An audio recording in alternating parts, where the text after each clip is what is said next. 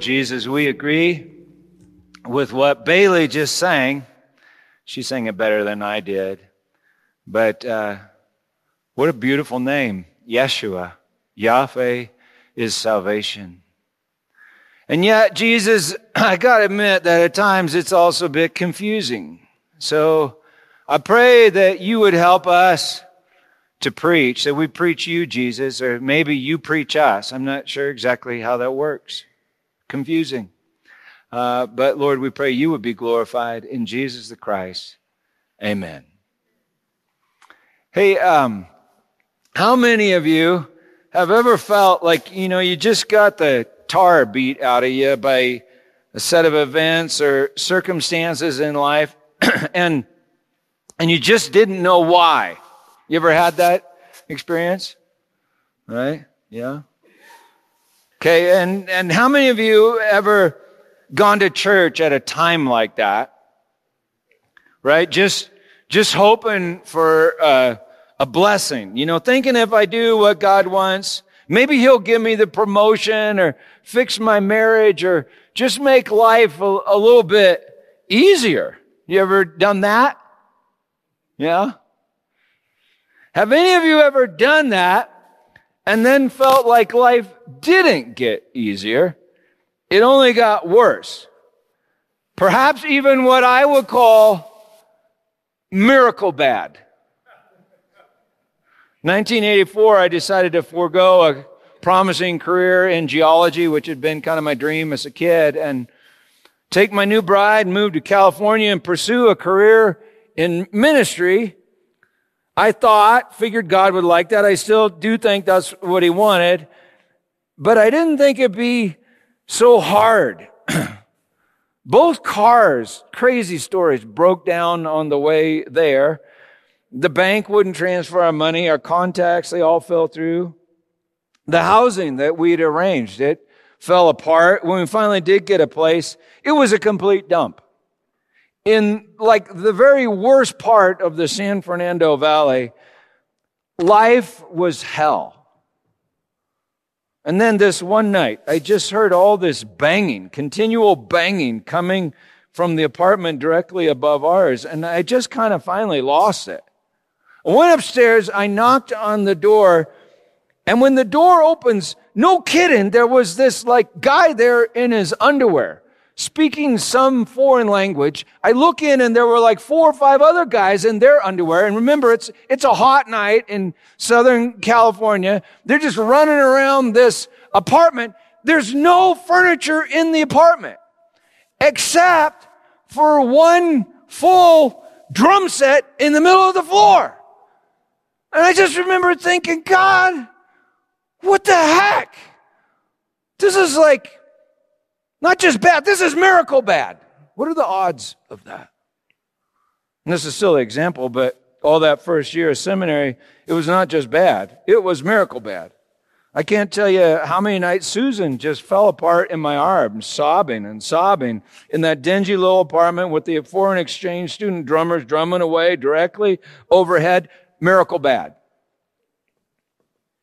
16 years ago, 2007, I remember sitting in my office thinking, oh my gosh, God, this, this could really happen. This looks like the perfect storm. And yet, I don't think I've ever been more obedient to you, God, than I have been in the last couple of years. But it looks like this church is about to explode. And it's miracle bad. Not a little bad, miracle bad. Now, I'm not talking about foreign exchange students in their underwear who won't stop playing the drums on hot nights in Southern California. I'm talking about an entire church ripped apart. My kids losing all their friends and outright demonic and satanic activity. And some people would say, well, that's not God's fault. But like Martin Luther said, even the devil is God's devil. And during that time, God made it clear to me that He was in charge of the whole thing. So I may have been battling against principalities and powers, the world rulers of this present darkness, but in the end, I, I was and always am wrestling God. When I first started preaching, you know, I, I kind of thought, my job was like to be a spin doctor for God. And I figured that he'd want to help with that endeavor, you know? But it's hard to put a good spin on a statement like this. If any man will come after me, let him deny himself and pick up his cross and follow. And then it gets even harder when St. Paul says stuff like, all things are yours, by the way. All things are yours. So listen closely what I'm saying. All things are yours. Present your bodies a sacrifice, holy and acceptable. And, and we're like, um, okay, I, I wasn't asking for all things. Just a raise. You know, like a little, a little blessing. How about I, how about I give up chocolates for Lent and you give me that raise? Fair deal? Sometimes when things are really tough, I'll get desperate and watch evangelists on late night TV. and then I'll find myself wondering, am I even a Christian? Christian's a fine name, except Christians often look so little like, like Christ. You know, Christian is a name that we gave ourselves in Antioch. And you can read about that in Acts chapter 11. But in Genesis 32, God himself gives us a name. And that name is Israel. In Romans, we learn that we are Israel by, by marriage and by virtue of the fact that we're grafted in the family tree if we weren't there already by, by faith through, through grace, the seed of Abraham. That's what we are, offspring of Abraham. There's a country named Israel, but that, if anything, is actually Judah. And Judah is part of Israel, but definitely not all of Israel. Paul refers to us as Israel, the Israel of God. And that means something. So many times I've watched Christian TV and thought something, something's wrong. And then I'll remember that my name is Israel. And then what I thought was wrong turns out to be actually the very thing that's right. And then I'll realize that the name Christian also fits, for it's not only me that wrestles with God. In fact, Christ wrestles with God in, in a garden on my behalf until he finally says, Nevertheless, not my will, but thy will be, be done. You see, Israel means wrestles with God. We find the story in Genesis 32, but it's in Genesis 25 that we begin to read about Jacob, who is predestined to become Israel.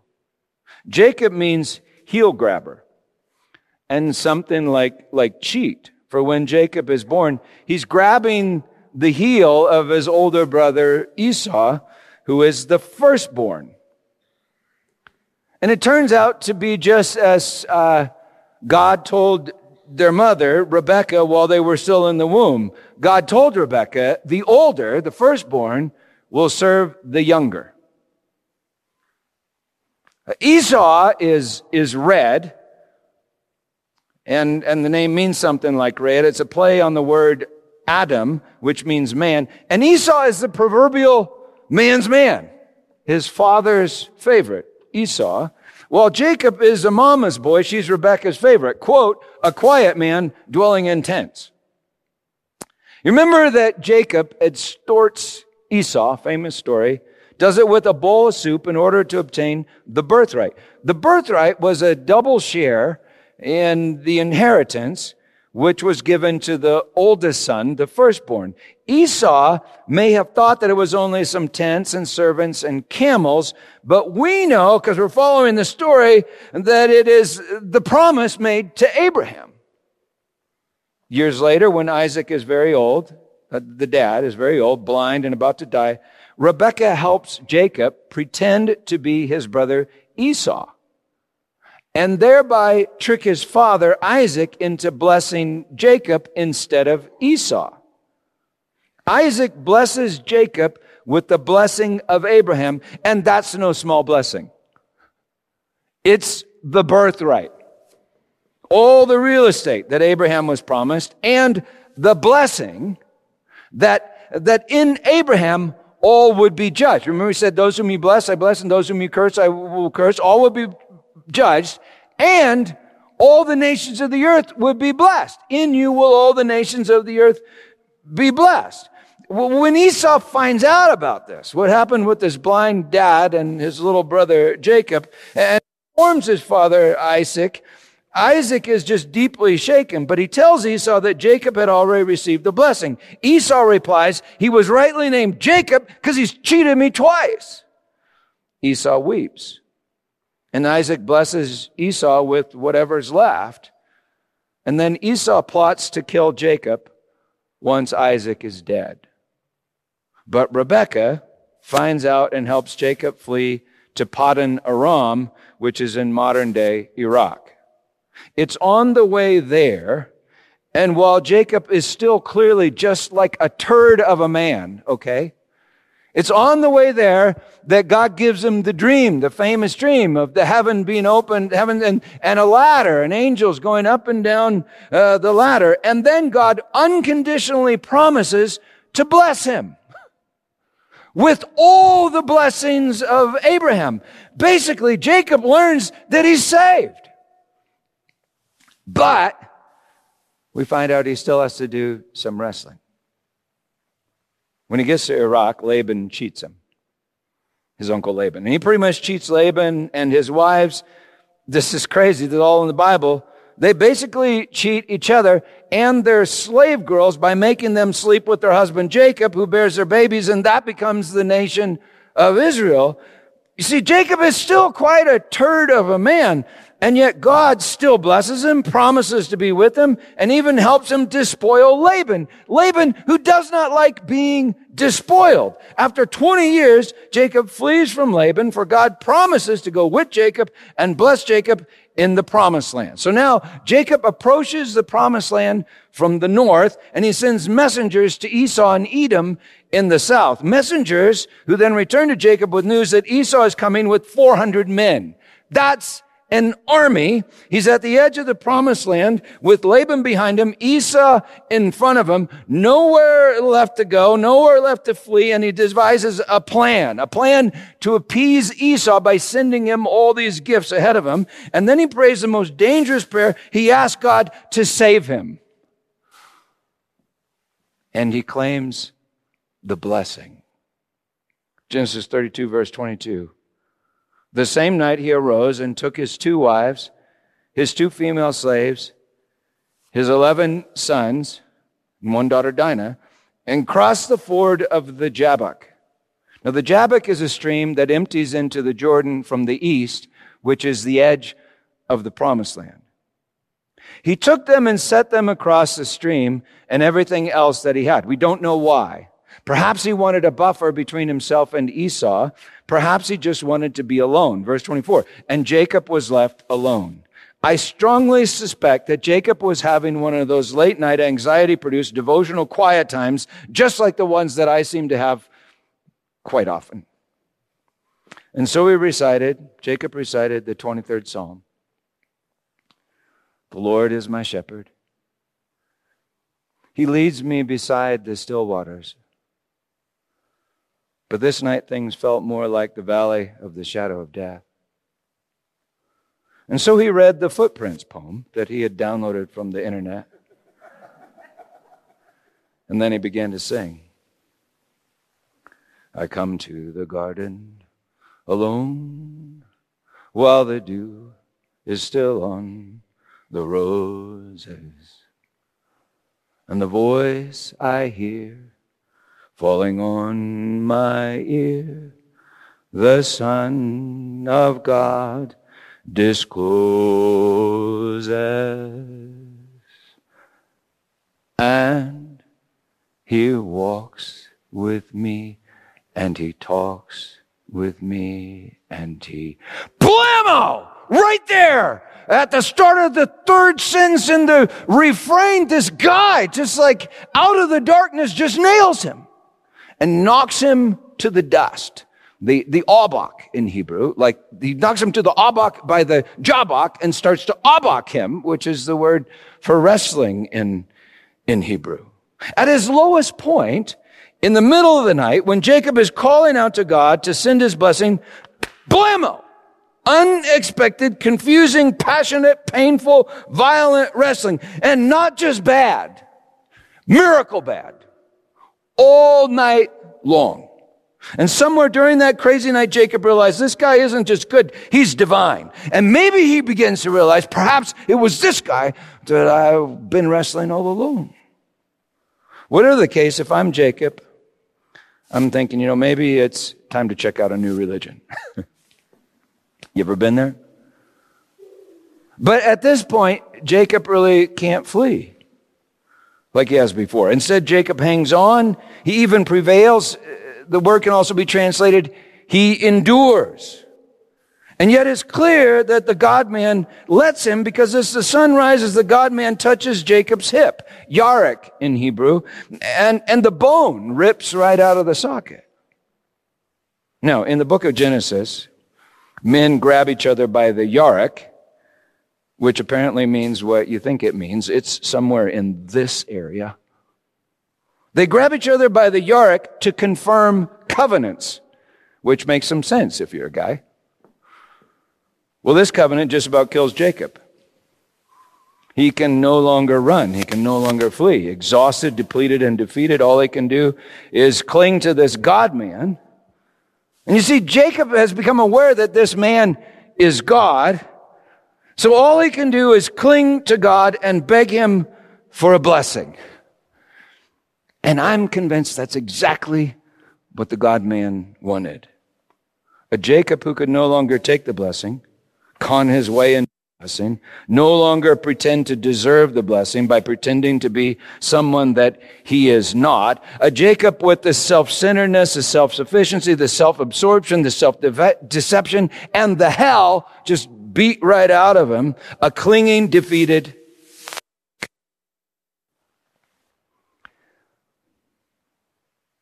You know, I used to take Susan to scary movies just so she'd cling to me and yearn for me to bless her with my presence. I used to take the kids camping for the exact same reason. And for the exact same reason, they love to go camping. They'd listen to the wind blowing through the trees outside our tent, hear, hear the wild animals, unidentified wild animals roaming about the woods. They'd feel their own vulnerability. And then they'd snuggle up next to me as I hugged them tight and gave them kisses. But you see, I exposed their weakness. And then I became their strength.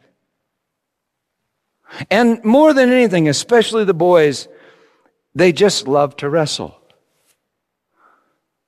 Wrestling is like number one on a dad's job description. There was just something about testing their strength, feeling my strength, knowing that I could beat them, and yet I always loved them. There was just something about that that made wrestling their very favorite thing to do. But sometimes I would wrestle them even when they didn't want to wrestle. My daughter Elizabeth had a particularly wonderful and very strong will. Not recently, but several times in the past, I've heard Christians say something like this God would never violate your will. And I thought, surely they don't mean that. And if they do, surely they're not talking about the all powerful, all knowing, sovereign God of Scripture. Surely they don't mean that they get whatever they want whenever they want it, and therefore, well, you know, always stay young and never die. How's that working for you? Surely they mean something instead like God loves you. But if God loves you or even relates to you at all, you have to violate your will. In fact, you constantly violate your own will. Unless you are completely pure of heart, always willing what you want and then wanting what you will. I'm saying that you each have a good will and a bad will, and you're constantly violating one with the other. You, you wrestle yourself constantly, don't you? Self-discipline is your good will, wrestling your bad will into submission. And every good parent will help their child do that wrestling when they can't do it for themselves. For any child that's entirely undisciplined becomes a prisoner to their own bad will and unable to even perceive goodwill. If a child always gets whatever they think they want, they can no longer want anything that they get, for they render themselves unable to receive the one thing that they really truly want, and that thing is love. You know, we're all born ignorant of love. We don't know what it is, or I should say, He is. If we're true to Scripture, we really ought to replace the doctrine of original sin with the doctrine of original ignorance. For every little Adam, every little man, every little baby is born without the knowledge of good and evil. And that's why we don't blame babies. That baby should have known better. But soon, a baby, a child gains some knowledge of good and evil. And good parents will help that child will the good because every child is made for the good. And so desperately longs for the good even when unaware of that fact about themselves. They don't know what they want. Well, like I was saying, my kids love to wrestle. But sometimes I'd wrestle them when they didn't want to wrestle, for they each had their own will. And, and Elizabeth had a particularly wonderful, still does, and, and very strong will. A good will. And sometimes a bad will. On four or five occasions when she was about three, she didn't get what she wanted or didn't want what she got, like a doll or a particular piece of candy or something. It kind of didn't matter. And she worked herself into such a frenzy that in order to protect herself from herself, and in order to protect her brother and her, her mother, I'd have to just wrestle her down, kicking and screaming. Three years old, absolutely out of God, to wrestle her down until finally she just passed out and fell asleep. I'd be a basket case. What kind of pastor am I? Lying awake all night long. What kind of, she's, morning, she'd come run into the kitchen, she'd jump on my lap, and she'd say, I love you, daddy. You see, in her rage, she didn't know what she wanted. But what she wanted was me. And John and mom. We were the blessing. She wanted love. But that's the problem with love. You can't take love, Jacob. You can only receive love because God is love. That's why an undisciplined child who gets whatever they want can never want anything that they get, for what they really want is love, and love is not just the gift, but the giver. Not a created thing, but the creator. And that's why wrestling is number one on every good dad's job description. My favorite thing as a child was wrestling my dad. He'd let me win. He'd let me prevail. And then I'd say, Daddy, you're not even trying. And he'd say, You want to see me try? And I'd scream, Yes. And then he'd wrestle me down the floor and hug, her, hug me and give me these sloppy wet kisses all over my face as I giggled. I have to tell you that the greatest supernatural, miraculous gift that I've ever received was the day that God literally wrestled me to the ground in Toronto, Canada, pinned me to the floor, and I thought, I thought he was actually going to break my arms. I tell people that story and I just watch the fear come over their faces. And then I have to say something like, oh no, you, you really, you don't understand. It was the greatest experience of my life. He was breaking my arms, but he was simultaneously showing me that he was everywhere all the time, absolutely loving me. And so you see, I, had asked him, I had asked him repeatedly, Lord, if I'm out of your will, this, I, please just break my arms. You understand the thing I fear the most apart from God is not the devil. I know the devil has lost. He's a loser. It's not the devil. It's not taxes. It's not Vladimir Putin and nuclear war. It's my own bad will. my own selfishness and insecurity and arrogance and lust. But that day, he showed me that even if I made my bed in hell, he'd find me and wrestle the hell out of me and wrestle his home right me. He loves me that much and he's that good. He is the good and the life. My life. Okay, back to our story. Genesis 32, verse 24. And Jacob was left alone. And a man wrestled with him until the breaking of the day. When the man saw that he did not prevail against Jacob, he touched his hip socket, his, t- literally his yarik, and Jacob's hip was put out of joint as he wrestled with him. Then the man, he said, let me go for the day, the day has broken. But Jacob said, I will not let you go unless you bless me. And he said to him, What is your name? And he said, Jacob. Now that's a confession, isn't it? I'm the cheat that took the birthright and stole the blessing from the firstborn. I'm Jacob. Verse 28 Then he, the God man, said, Your name shall no longer be called Jacob, but Israel, for you have striven, Sarah, struggled, wrestled with God, with men, and have prevailed. You have endured. That's a pretty good definition of any healthy relationship, isn't it? You have wrestled and endured. You didn't cheat, you didn't flee, you didn't quit, you wrestled and endured. All of those whom I love the most are those with whom I've wrestled the most and we've endured. In high school, it was literally some friends with whom I wrestled. I mean, tackle football after church, wedgie wars after church, Charlie horse wars at the movie theater until I literally couldn't walk without limping. But you know, people often flee as soon as the wrestling starts. And so they remain alone. But to wrestle and endure, that's the definition of a great friendship. That's the definition of a great small group or a church. That's the definition of marriage. every weekday at 2 p.m. in Gering, Nebraska. Martha Gertson lowers the shades, disconnects the phone, and turns on the TV.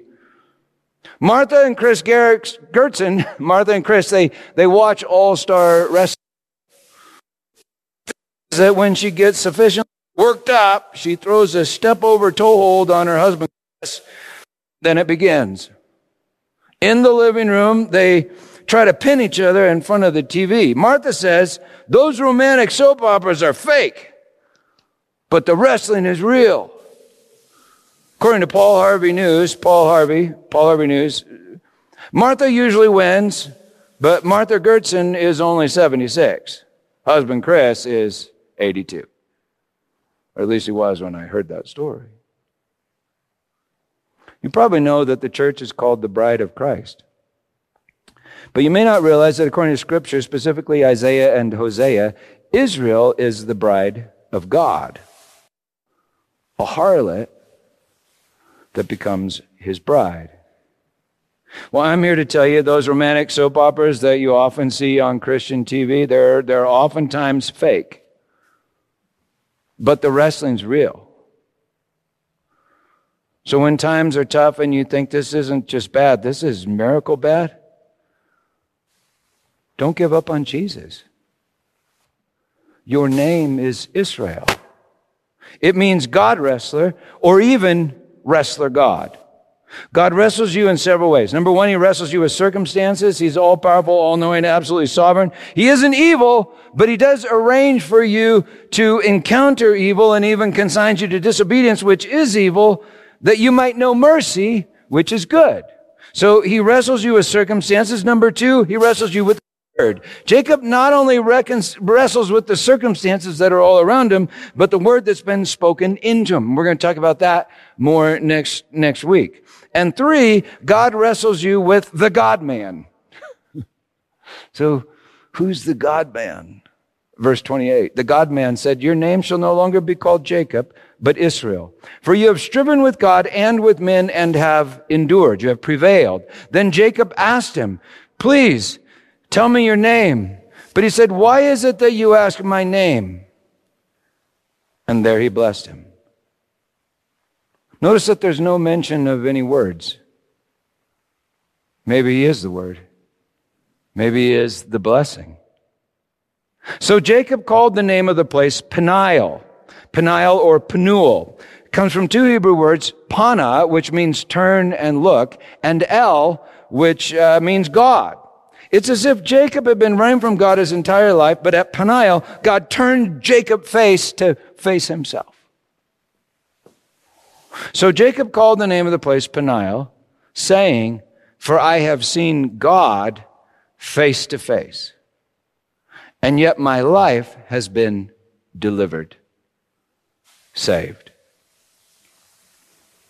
You see, that's utterly fascinating because it seems that the sun had risen upon the face of the God man, the face of the face of, of God, the man who is God. And as God makes clear to Moses, no one can see my face and live. Which clearly implies that Jacob not been saved from death, but he had been saved through death. As if he died and rose with the God man. In other words, he lost his psyche and found it for the sake of the God man. No longer Jacob, but now Israel. To come face to face with the God man is to lose your life and find it. Verse 31. The sun rose upon him as he passed Peniel or Penuel, limping because of his hip.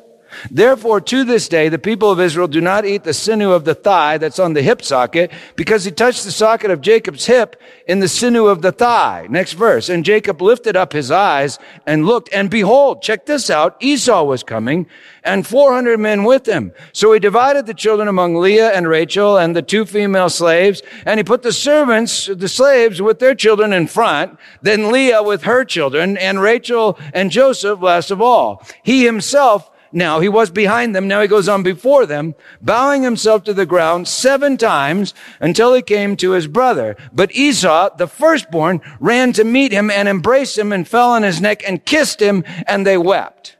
Renowned evangelical Bible scholar D.A. Carson points out that clearly Jesus seems to have like drawn on this story when telling the story of the prodigal son, which means that Jesus would be comparing God the Father or himself to Esau. And that makes complete sense in light of what Jacob says next. So listen to this. In verses five through seven, Esau asks Jacob about his family, right? Which is the Israelites and why Jacob sent all the presents and everything on before. Jacob answers to find grace, to find favor, to purchase grace in the sight of my Lord. But Esau said, I have enough, my brother. Keep what you have for yourself. Jacob said, no, please, if I have found grace, favor in your sight, then accept my present. It's a present from my hand. For now I have seen your face, which is like seeing the face of God. And you have accepted me. Wow. Did you get that? Jacob, that is Israel, just told Esau that he looked like God and he had just wrestled the God man as the sun dawned upon his face, a new day. Ancient rabbis really struggle with this story, and we really, really struggle with this story. I have so much respect for the Bible because clearly this is not like the kind of story that religious people would write. The rabbis struggled with the story because they couldn't believe that a man like Jacob could ever appear to prevail against God. And so they would argue that the God man really wasn't God. It was like a, you know, a sub angel messenger kind of deal going on there. But, but the text clearly says God, God, God, God that's a man and a man that's a God. Can you even conceive of a man that's God? A God that's, that's man? and a moment in which it appeared that normal humans, I mean, mankind, or more specifically Israel, uh, prevailed against that God man, and yet that God man blessed Israel and all the nations of the world. And the rabbis really struggled, and we struggled because Jacob Israel said to Esau, You, Esau, look like the God man. The rabbis hated Esau, which was the country of Edom. They became Edom. And, and Christians, they know that the God man is Jesus. So Esau looked like Jesus? Jesus who is what? Firstborn of all creation. Firstborn from the dead. Now think, why did we crucify Jesus? Scripture is pretty clear on this. We were jealous. We wanted his birthright and blessing. Behold, this is my beloved Son in whom I am well pleased. The perfect image of the invisible God. We've all tried to purchase his birthright with soup or whatever our hands can produce. We've all tried to fool the Father into blessing us by pretending to be the firstborn. And we all took his life on the tree in the garden trying to become him because he's the perfect man the eschatos Adam, the Superman. I mean, it's all so obvious. And yet we all struggle with the idea that Jesus looks like Esau because of this prophecy in Malachi 1 that's quoted by Paul in Romans 9, which we spent a long time studying.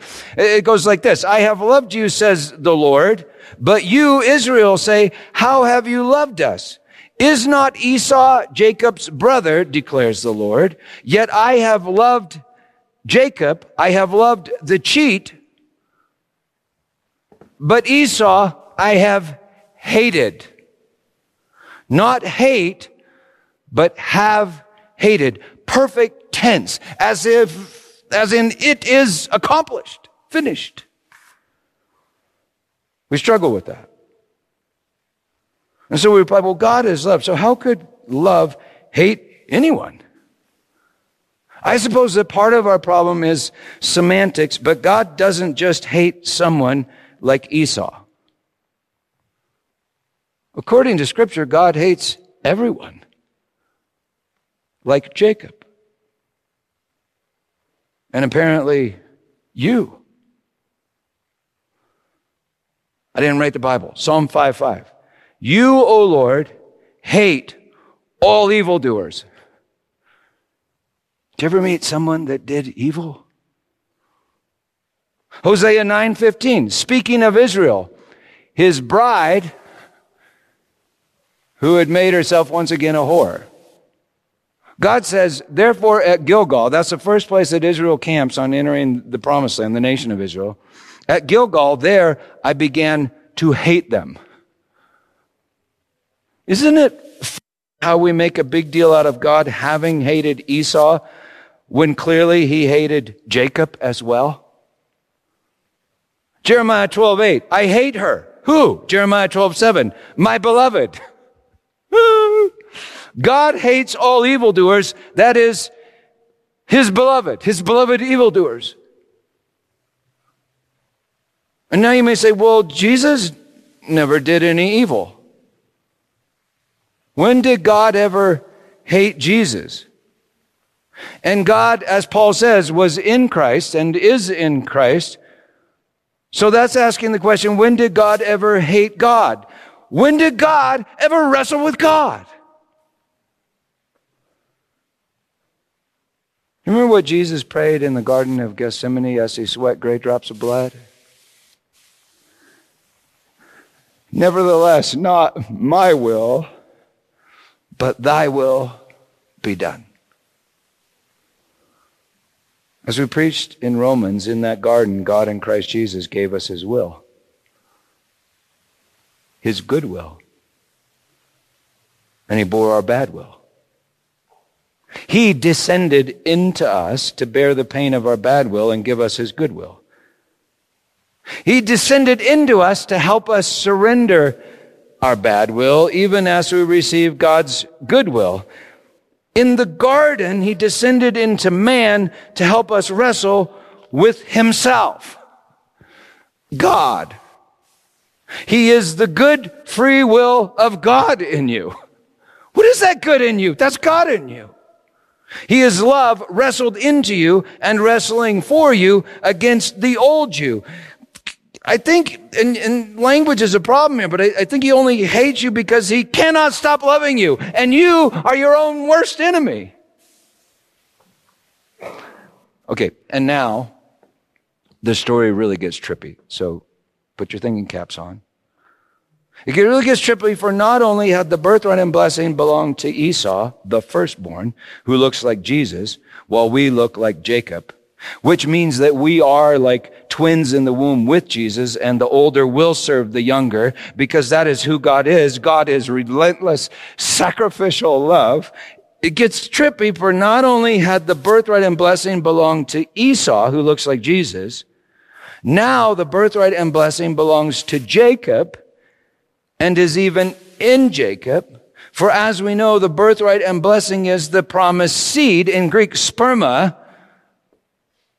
The blessing is Jacob's great, great, great, great, great, great, super great grandson, Jesus.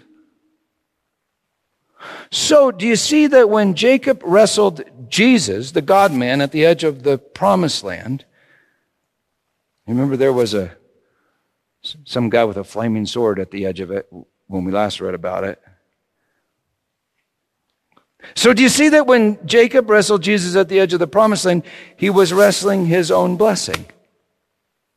For the blessing always wanted to bless, bless Jacob far more than Jacob could even conceive of being blessed. Now check out Genesis 35 verses 9 through 11. God appeared to Jacob again when he came from Paddan Aram, Iraq, and blessed him. And God said to him, your name is Jacob. No longer shall your name be called Jacob, but Israel shall be your name. So he called his name Israel, and God said to him, I am God Almighty. Be fruitful and multiply. that should sound familiar. Do you understand? Jacob, Israel is us. He is old Adam transformed into the new Adam, the eschatos Adam, because he wrestled the God man at the edge of the promised land, which is the location of the Garden of Eden. Adam is coming home. The Garden of Eden, the Garden of Eden, which